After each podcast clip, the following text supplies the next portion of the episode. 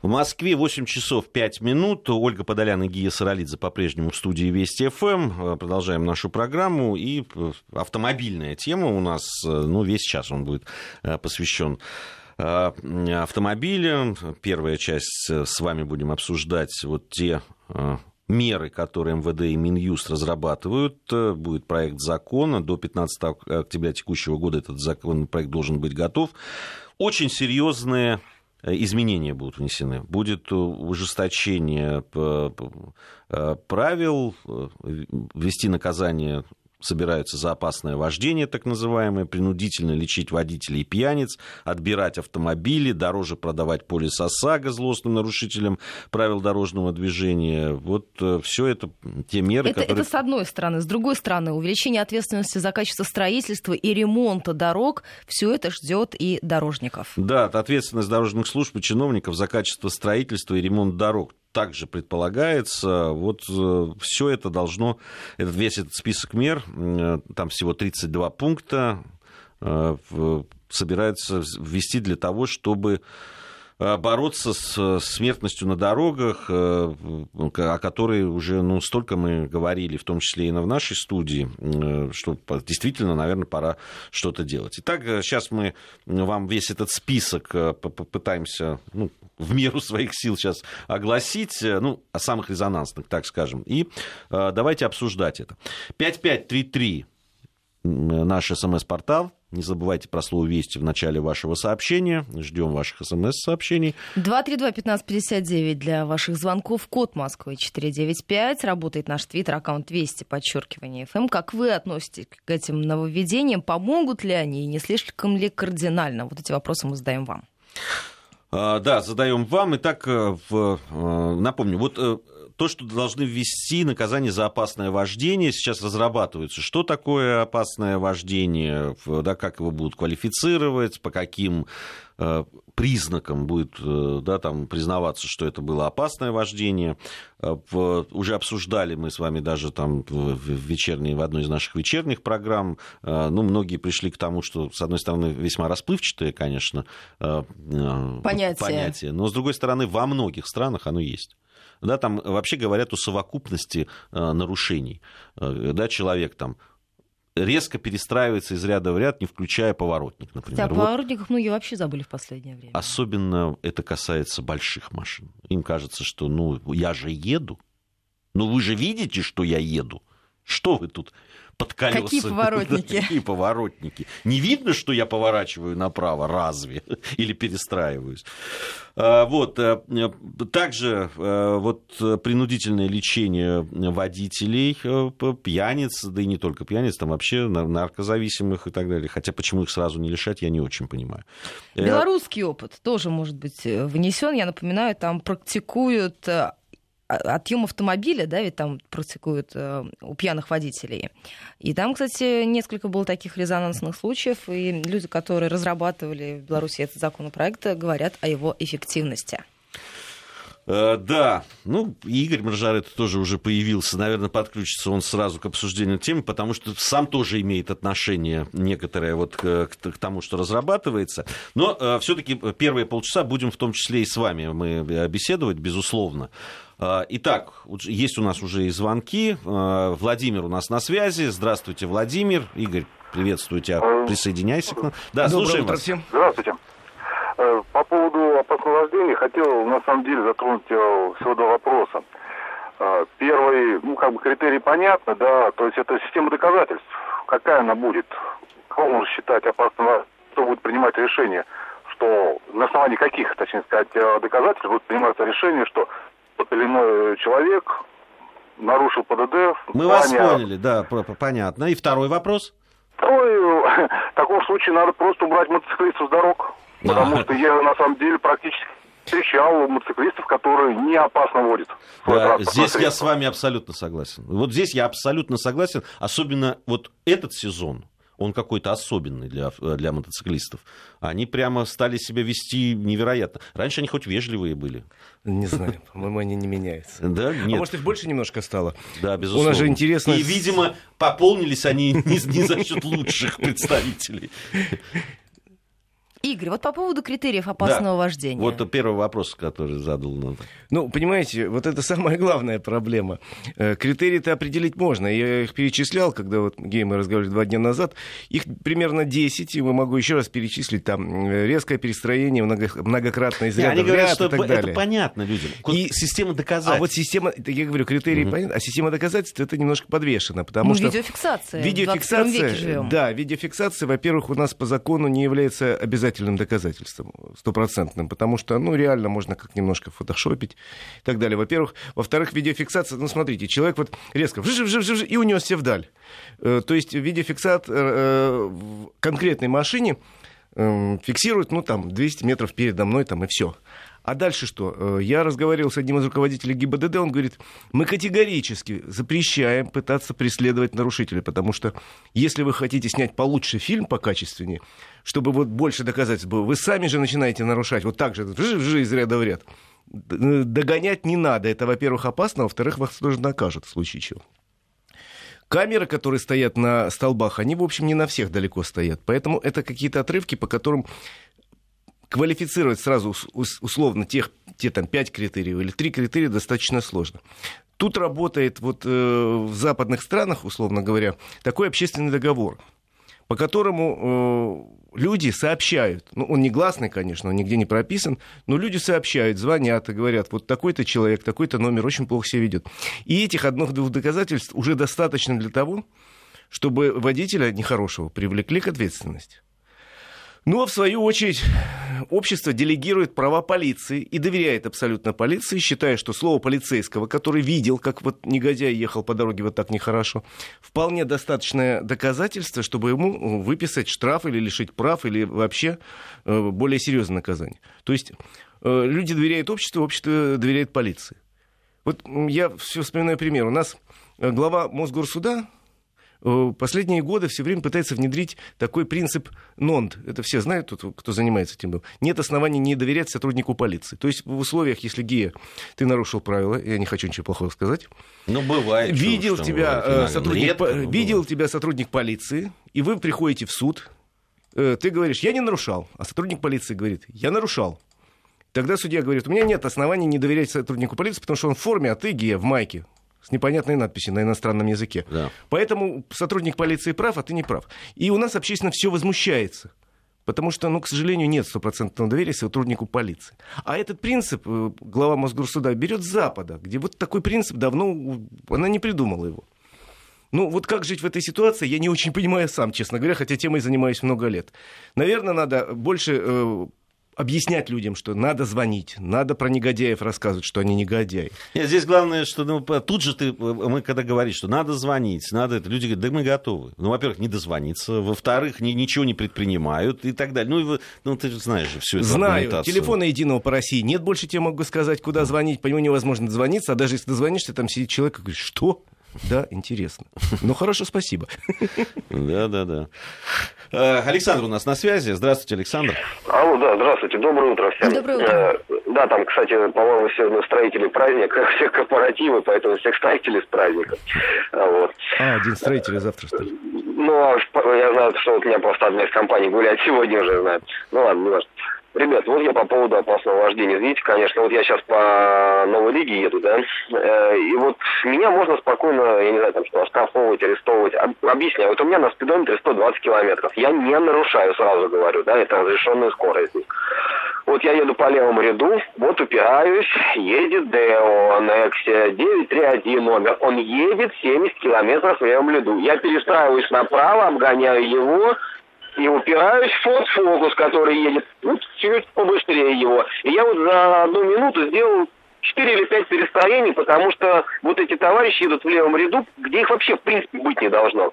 То есть, по идее, едущая сзади машина может меня спокойно сфотографировать, то, что я, ну, там, снять на видео, то, что я 4 раза перестроился за несколько секунд. Я в этом виноват или вот эти вот товарищи, которые едут в левом ряду? Вот, вот, вот по-честному, вот вопрос к уважаемому эксперт- ну, эксперту. Да, спасибо. Спасибо. Спасибо большое, вы там осторожнее перестраивайтесь. Конечно, вы, вы в этом случае, э, я еще сказал, должно быть три или четыре компонента одновременно. То есть вы должны э, шашечки играть раз, значит, резко ускоряться, резко тормозить два, не показывать поворотом, что вы это делаете три, как минимум. При этом вы должны светом еще гнать этого человека четыре. Вот тогда это будет считаться э, опасное вождение, агрессивное вождение в другой классификации. А если вы, ну, вот так обходите, это, конечно, не очень хорошо, но правило запрещает в левой полосе двигаться там со скоростью. И эти тоже люди нехорошо себя ведут. И это общая, общая такая бескультурка. Игорь, а что вообще с поворотниками происходит? Наш слушатель в Твиттере тоже спрашивает, почему люди вообще забыли о том, что есть вообще такая функция, и она должна использоваться. Ну, что я могу сказать? Я использую, он гей использует. Есть штраф за это даже 500 рублей, по-моему. Но, э, ребята, ну, Давайте показывать. Давайте будем взаимно вежливы. Почему-то вот на поворотнике принципы взаимной вежливости даже в Москве не всегда распространяются. Вот заметили, друзья, как-то последнее время стало э, модным, и это хороший жест, хороший шаг, э, модным пропускать людей на пешеходном переходе. Не потому что штрафуют, там редко гаишник сидит в засаде, а потому что как-то принят. Модно стало пропускать со второстепенной дороги автомобили, особенно если там женщина за рулем. А еще, если она помигает э, аварийкой, спасибо скажет, вообще приятно но почему-то мода не, не дошла еще до поворотников. Э, мне вот интересно, люди по поводу вот этого нововведения с как раз с опасным вождением очень возбудились. При этом вот мы сейчас целый зачитали, да, 30, ну не все 32 пункта, но самые резонансные из этих 32 пунктов вот нового, э, новых наказаний, которые там... Предложений, как, как да. да, предложений зачитали. И вот, например, мне кажется, что вот, э, при, вот пункт, допустим, где говорится о том, что при заведении дела об административных правонарушениях предусматривается возможность задерживать автомобиль и не возвращать его до уплаты залога. Э, вот это, по-моему, должно было больше возбудить. Я понимаю, что у нас действительно очень много на дорогах людей, которые вводят вот то, что попадает как раз под определение э, опасное вождение. Но ведь это тоже такая будет очень серьезная. Ну, насколько я знаю, это предложение Минюста. Да, Оно Минюста, давно э, ходит, я его видел еще год назад примерно. И там э, прописано следующее, что э, это будет действовать только в случае, если человек задержан за пьянку, где очень высокий штраф, и есть возможность, что этот штраф человек попытается не уплатить. И этот залог, это как раз на сумму штрафа. То есть, условно говоря, за пьянку человек задержан, там 30 тысяч рублей. Штраф, ну и лишение прав вот в таком случае задержится автомобиль до момента уплаты штрафа. Хорошо, а если у человека, допустим, накопилось уже штрафов вот примерно на такую сумму, такое же тоже бывает? Там 25 штрафов у человека неоплаченных. Это сплошь и рядом же есть.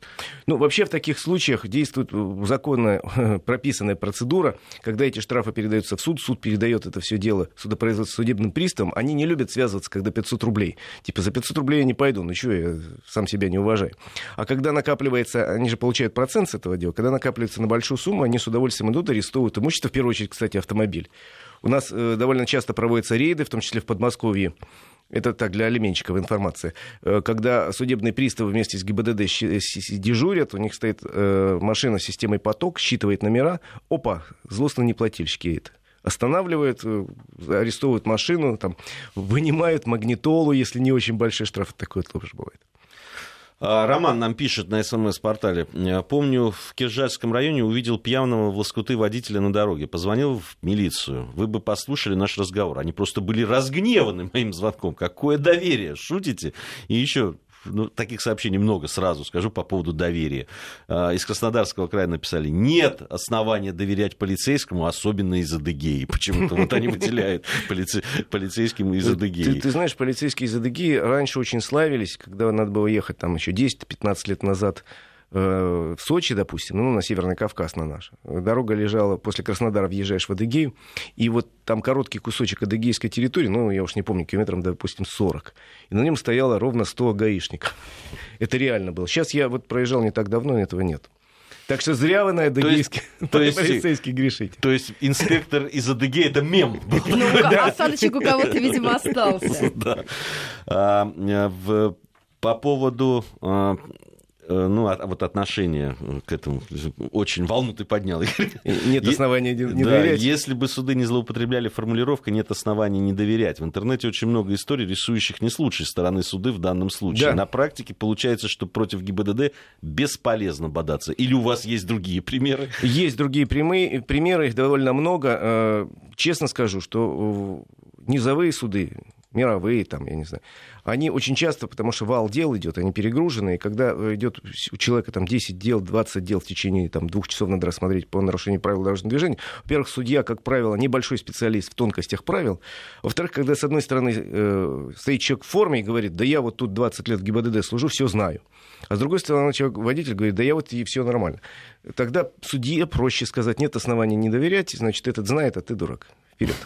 Я реально говорю, так складывается, особенно на низовом уровне, где э, дела штампуются просто со, со свистом. Редко-редко попадается специалист, а еще реже попадается человек, который пытается разобраться.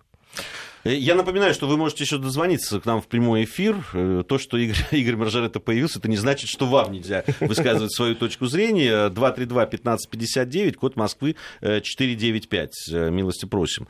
Звоните. СМС сообщения мы ваши читаем. 5533. Не забывайте про слово «Вести». Еще одно возможное нововведение – это прогрессивный тариф на полис ОСАГО. Игорь, как вы к этому относитесь? Да, давно обсуждают. Раньше это было сложно достаточно. Теперь есть единая база база по э, всем да, совсем пользователям ОСАГО. Да. Второй год она примерно работает. В этом году она более корректнее работать стала.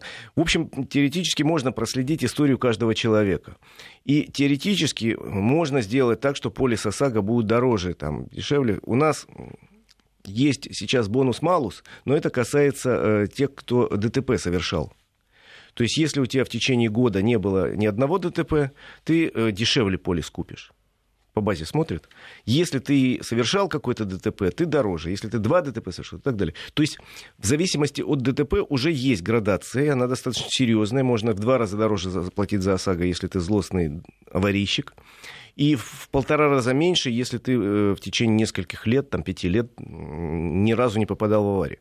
И вот то же самое теоретически можно ввести и по поводу э, нарушений правил дорожного движения, можно. Но тогда, ребята, извините, хотим мы или не хотим, надо приходить к бальной системе, потому что иначе компьютер никакой не разберется с огромным количеством нарушений.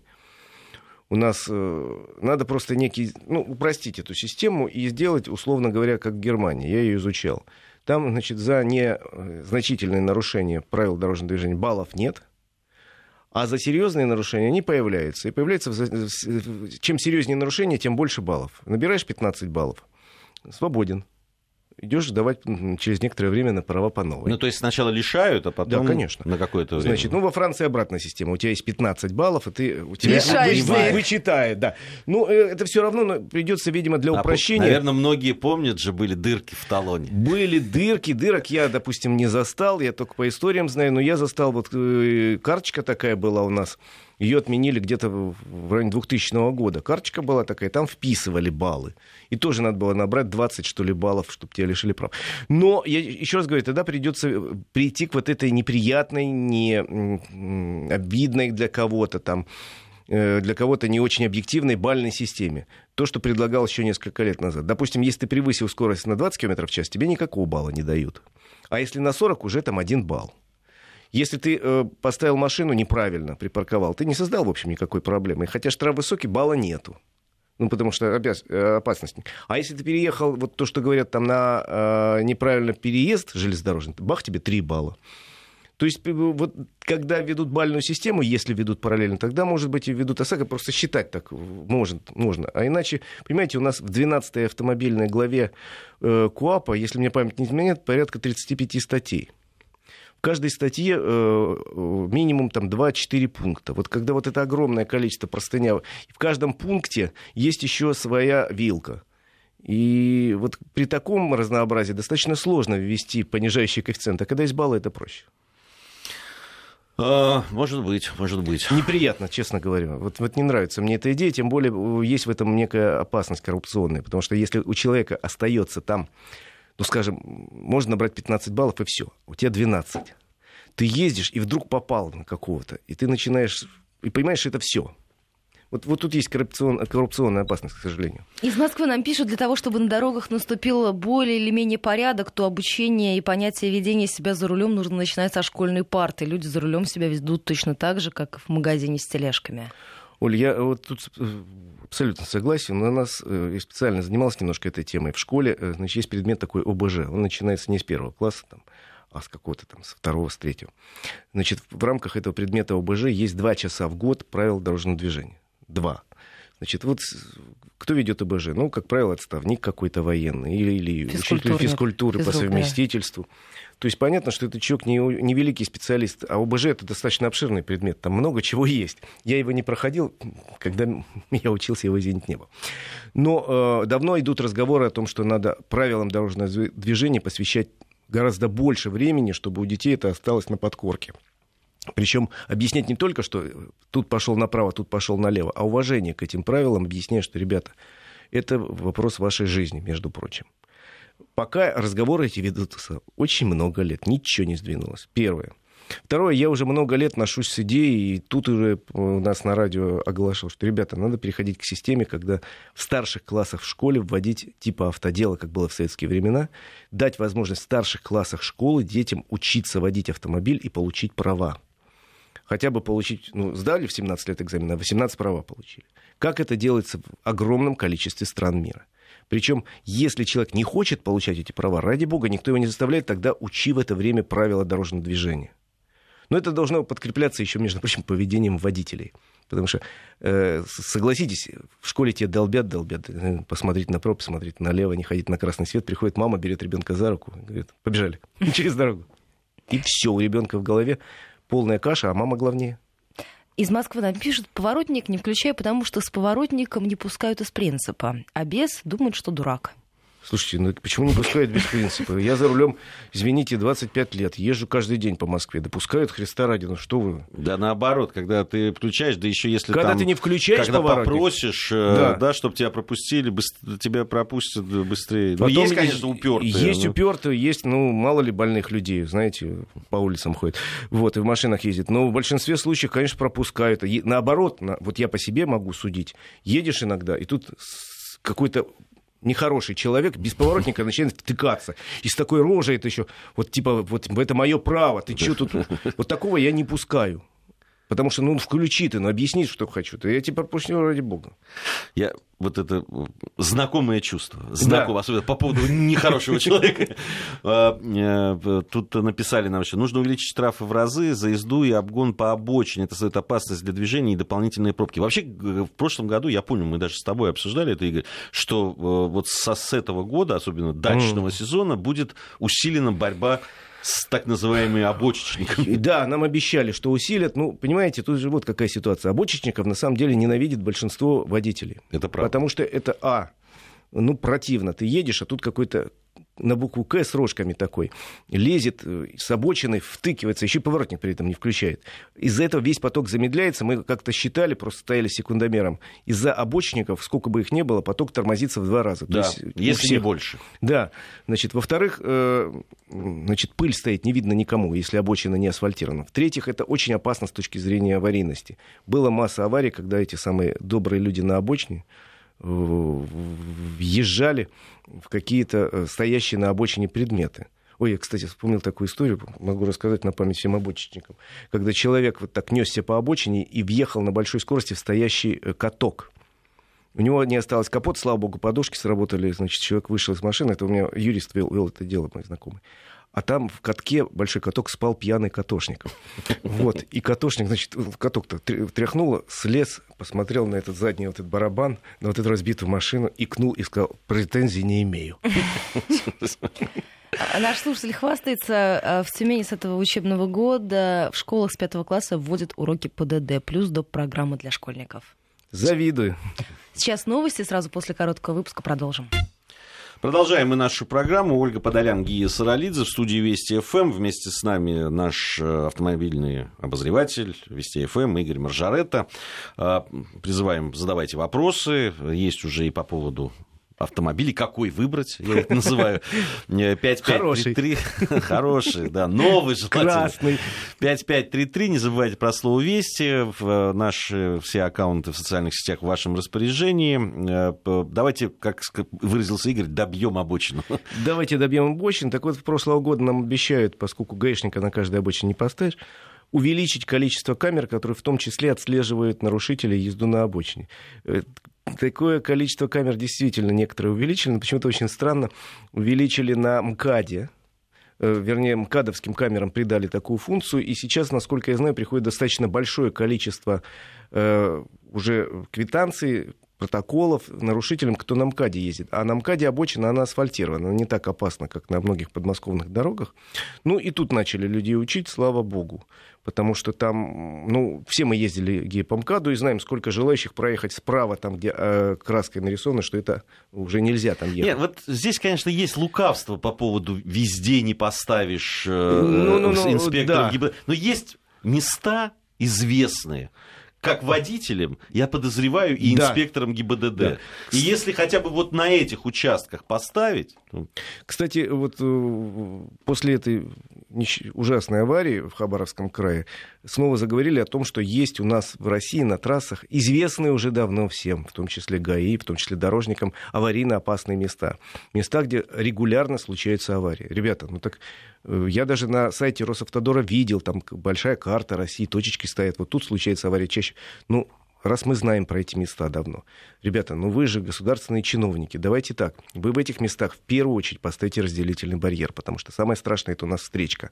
Авария в встречной полосе. Поставьте разделительный барьер, тем более современные технологии позволяют делать не, не обязательно дорогой металлический барьер. Уже я видел в России, по примеру Скандинавии, ставят тросовые барьеры, они дешевле, но удар выдерживает, и э, да, авария случилась, но все живы, здоровы. Но это даже психологически, когда есть некое разделение, да. оно уже действует. Так вот в этих местах поставьте барьер. А, сделайте нормальную разметку, подумайте, может быть, там дру... еще с другой стороны какое-то ограждение сделать. Повесьте там камеры, поставьте знак, тут камера, люди не будут летать. Ну, это же этих участков в России там не так много. Ну, в смысле, много, конечно, но в рамках каждой дороги там подмосковной, их там 2-3, ну, сделайте это. Ну, вы, вы сбережете, ну, пусть десят, пусть не, не сотни, но десятки жизней, но это наши же люди. Можно несколько вопросов с нашего СМС-портала? Ваш Нужно. тезка Игорь спрашивает. Штрафы увеличили, водители стали вежливые, а вот с пешеходами беда, стали баранами. Я извиняюсь. Э, это от Игоря. И еще один вопрос из Приморского края. Скажите, а мотоциклистам штрафы с камер приходят? Живем за городом, они носятся под 200, камер очень много.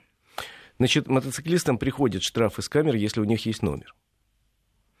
Э, у них у, у Это важное уточнение. Да, у них есть вообще обязаны по закону иметь номер. Любое э, двухколесное средство с мощностью, э, с объемом двигателя свыше 50 кубических сантиметров должно иметь номерной знак. Ну, во-первых, не все вешают. Номер рассчитывают на то, что я выехал два раза в год пролетел со скоростью 200, фиг меня кто поймает. Во-вторых, некоторые вешают номер специально, э, условно говоря, может, вы видели, вертикально, не, не как вот вертикально, угу. типа он у меня есть, его так закрутило вихревым потоком. Но камера такой номер не читает. Ну и так далее. Они э, считают, что, в общем, многие мотоциклисты, я не говорю все, считают, что, в общем, они живут на другой планете, скажем так, и можно.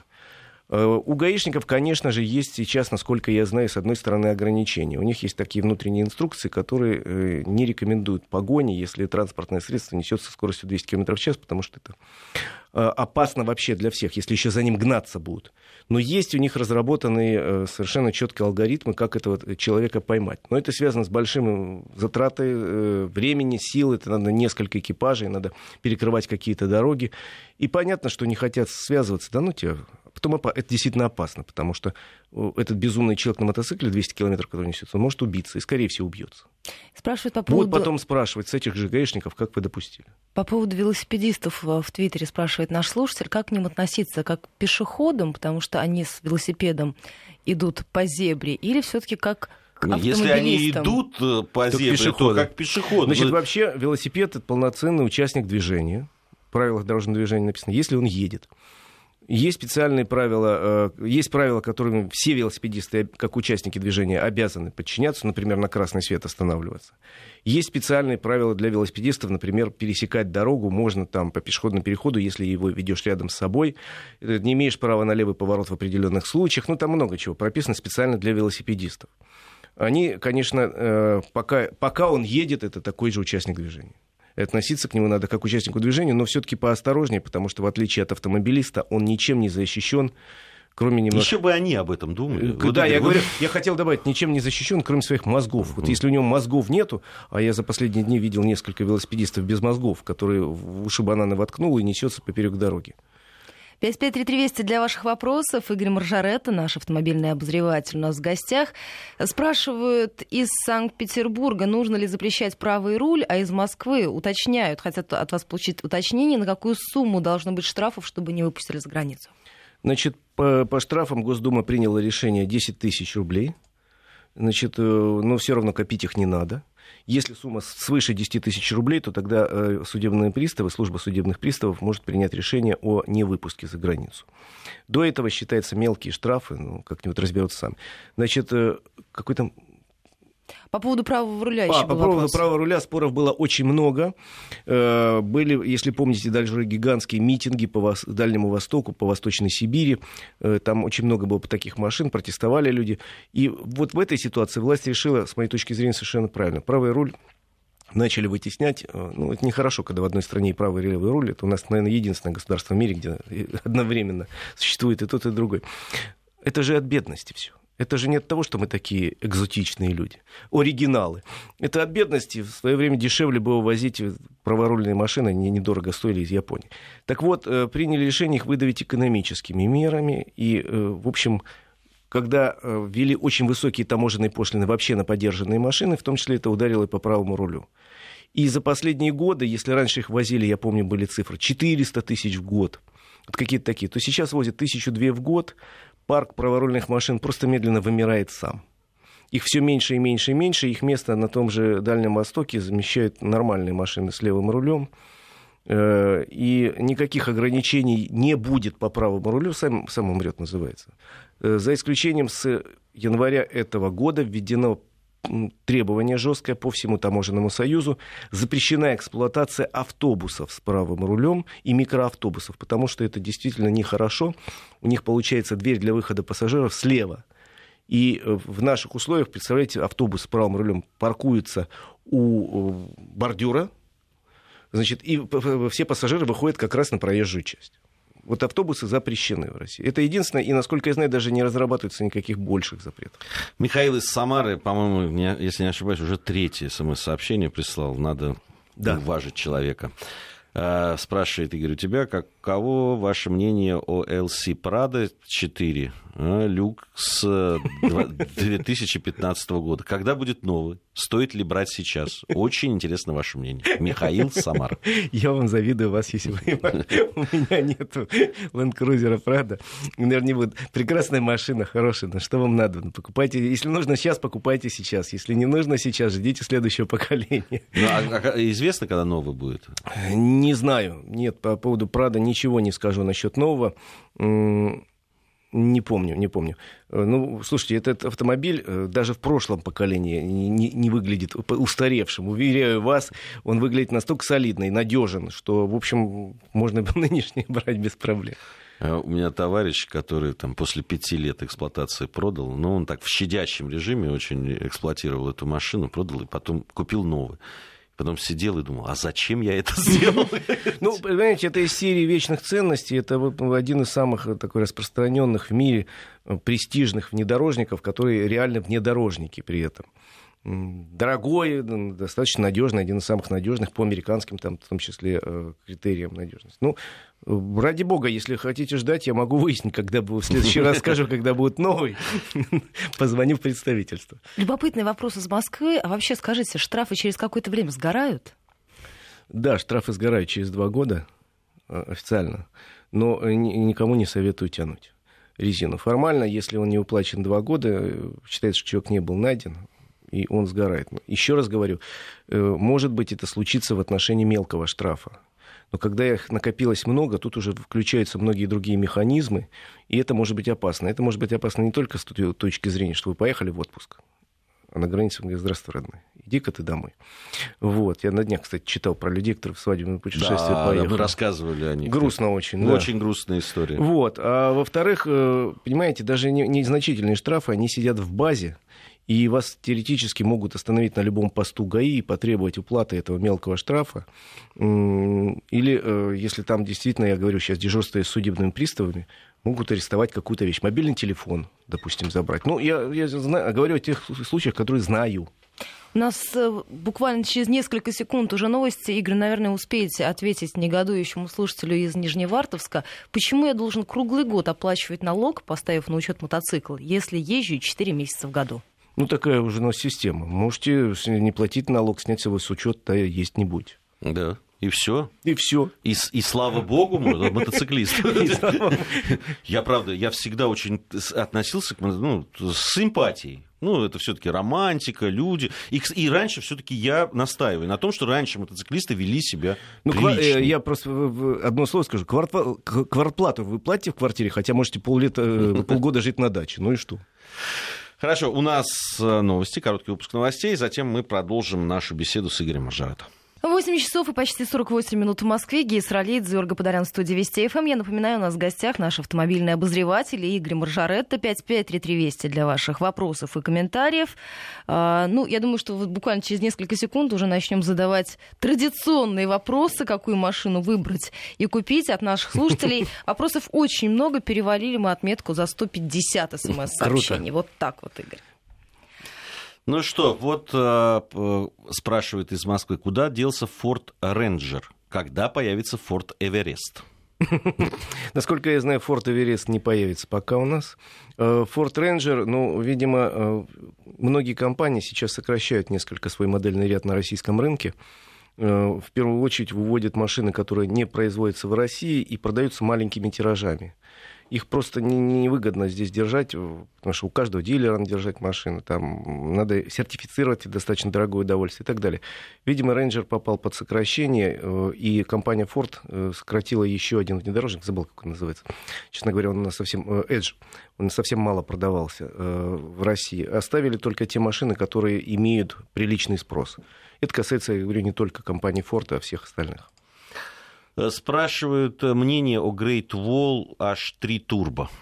К сожалению, э, скажу о компании, с одной стороны, Great Wall только хорошая, с другой стороны, могу сказать, к сожалению, в силу странной политики, компания Great Wall, которая очень неплохо продавалась в России, имела хороший модельный ряд, и я даже редко говорю хорошие слова о китайских машинах, но о автомобилях компании Great Wall говорю хорошие слова они практически с российского рынка ушли.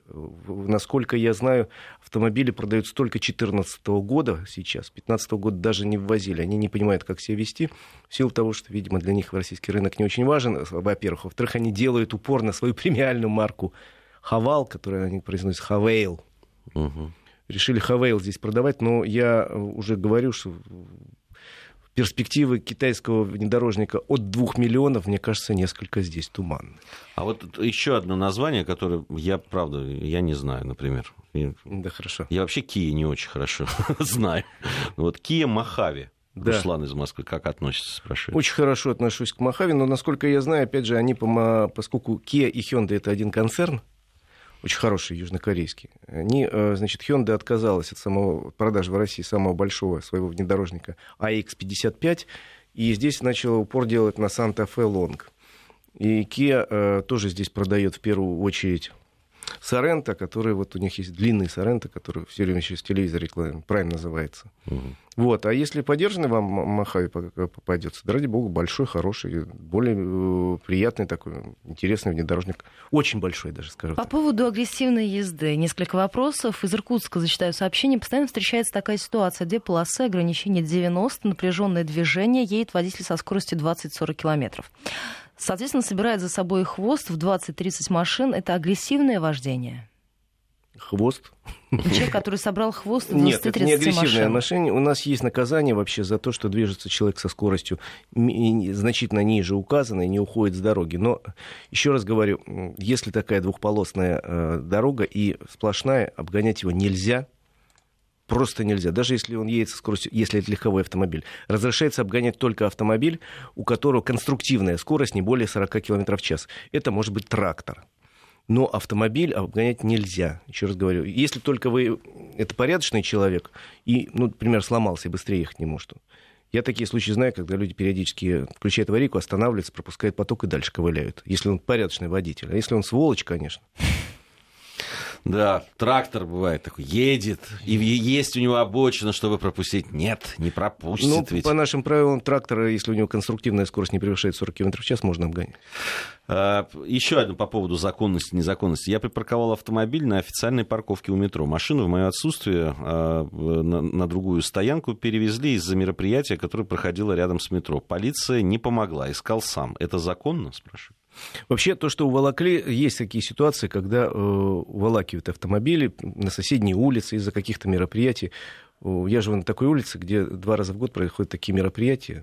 Я живу не, очень далеко от московской главной мечети. Вот. Когда э, просто предупреждают, ребят, не оставляйте, а то волочем на соседние улицы. Но э, ищешь ты, конечно, сам. Хотя есть какие-то набор мер, когда тебя должны предупреждать, но у нас они не отработаны. И тут ты вынужден, к сожалению, искать сам. Лучше, э, если знаешь, что будет такое мероприятие, не рисковать.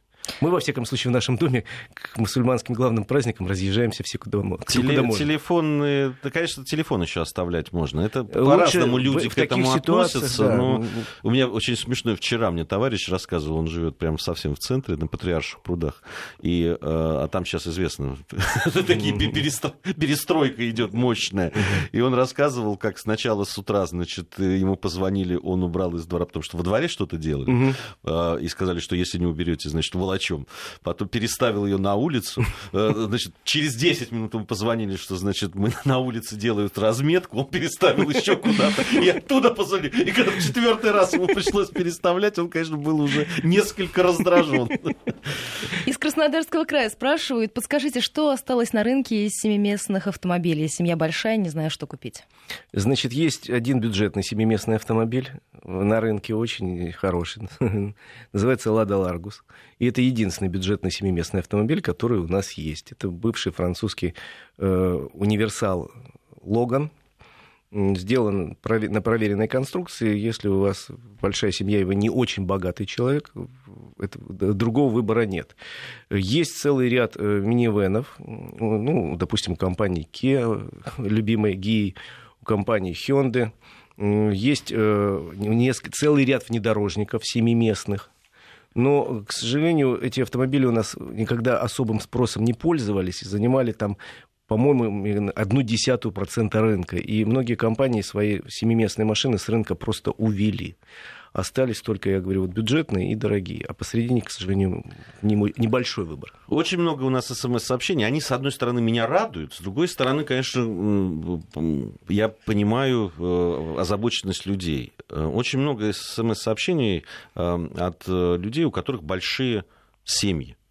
Э, почти каждая, кстати, наша программа такие приходят. Подскажите, что осталось на рынке из семиместных авто? Kia Карнавал нет, Mazda 5 нет, семья большая, не знаю, что купить. Внедорожник и кроссовер не рассматриваю. Сергей ну вот я только что сказал, из таких приятных автомобилей осталось недорогой Лада Ларгус. Теоретически можно, извините, если совсем, э, тоже интересный вариант, если у вас больше, чем э, какое-то большое количество детей, это может быть «Газель», потому что «Газель Next», которую мы в рекламе тут все время у нас слышим, она вполне себе современный автомобиль. Есть автомобили такие. Есть микроавтобусы у Hyundai, несколько вариантов, причем два как минимум, и они с разным количеством мест бывают. Есть микроавтобусы у очень неплохие у Форда, производятся в России. Транзит и Коннект. Посмотрите туда, если у вас достаточно денег. Интересные варианты. Есть э, лонг-вариант у Volkswagen Caddy. Ну, есть варианты. Это вот и ответ на вопрос из Тульской области. Теперь на шестер какой недорогой вместительный минивэн приобрести? Вот в всяком случае, я хотел сказать, что у меня есть семья, э, очень интеллигентная, приятная семья, у них 8 детей. Вот. И у, у них Ford Transit. На 8 детей. Там, кстати, я все смеюсь, 11 мест. Вот двое родителей, восемь детей, еще одно место вакантное. Есть смысл подумать еще пополнение Я все время намекаю. Ваше мнение, Opel Antara дизель? Хороший автомобиль. Сейчас хорошие скидки, потому что компания Opel уходит с рынка. Он, конечно, старая модель достаточно, но по своим всем параметрам, по надежности вполне себе. Если вы выбьете хорошую скидку из, у дилера, то, ради бога, будете радоваться. Меня радует этот вопрос. Эдуард из Челябинской области написал. Если не заплачу транспортный налог, что за это будет? Отменяли его? Какие рычаги воздействия будут применены в отношении меня? Нет, его не отменяли, конечно, он существует. Его дифференцировали. Э, то есть, как дополнение к транспортному налогу появился еще акциз в цене бензина. Э, но налог транспортный, хотя обещали, не отменили. Что будет? Ничего не будет. Будет копиться недоимка, а потом к вам придут однажды добрые люди и скажут, что ты не платил. Yeah. Плюс к тому существует практика, э, ну, я же говорю, когда много накопится, делать всякие неприятности должникам. Семиместный полноприводный Сан Йонг Ставик или Ставик? Есть, Ставик, есть такой. Спрашивают, это хороший выбор для большой семьи? Хороший выбор, особенно с дизелем. Достаточно дорогой автомобиль, правда. Я все-таки рассматривал более бюджетные варианты, когда предлагал. Но если у вас есть возможность, автомобиль очень хороший, тем более с полным приводом. Большой автомобиль, он даже в девятиместном варианте одно время продавался. И наш слушатель из Ханты-Мансийска прямо сейчас едет смотреть Kia Sorento 2010 года и спрашивает, Игорь, на что обратить внимание? Заранее спасибо. Обратите внимание, на, я уже много раз говорил, на личность предыдущего владельца. Какой он был и где он эксплуатировал. Тут по мелочам надо смотреть, и смотреть на подвеску, смотреть на салон, э, если там пылью забит салон. Между прочим, вот из мелочей все впечатление собирается. Допустим, если салон забит пылью, значит, человек где-то гонял по проселочным дорогам. Там, если ну, подвеска само собой, там, посмотреть на резинку. Я уже говорю, посмотреть на ручку переключения скоростей, насколько чехол этой ручки измучен, ну и так далее. Э, там миллион деталей. Самое главное понимать, кто раньше и как эксплуатировал эту машину.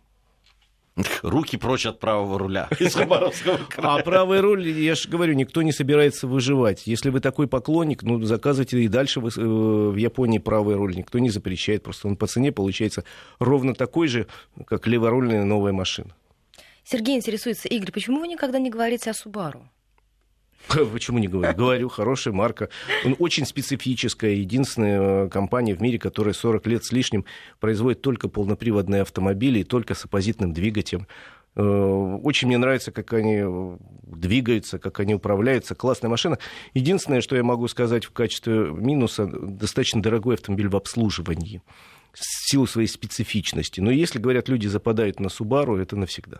В третий раз, прошу, пишет нам наш слушатель Санкт-Петербурга, про Citroёn, Citroёn Елисей. Скажите ваше мнение, пожалуйста. Элизе, Си Елизи и интересует. Ну, ну, Вероятнее всего, Отличный да. седан, все хорошо, берите, если нравится. Есть такая модель, CLZ называется. Ну, почти 200 смс пришло за время нашего эфира. Уважаемые радиослушатели, простите, если какие-то смс-сообщения мы просто не успели зачитать. Да, Игорь Маржарета, наш автомобильный эксперт, был у нас в гостях. Через неделю, я надеюсь, вновь Я тоже надеюсь. Увидимся. Продолжим. Продолжим. Задавайте свои вопросы. Всем хорошей дороги и выходных теплых. Да, будьте осторожны. За рулем, Игорь, спасибо. Ну, а мы продолжим уже после новостей.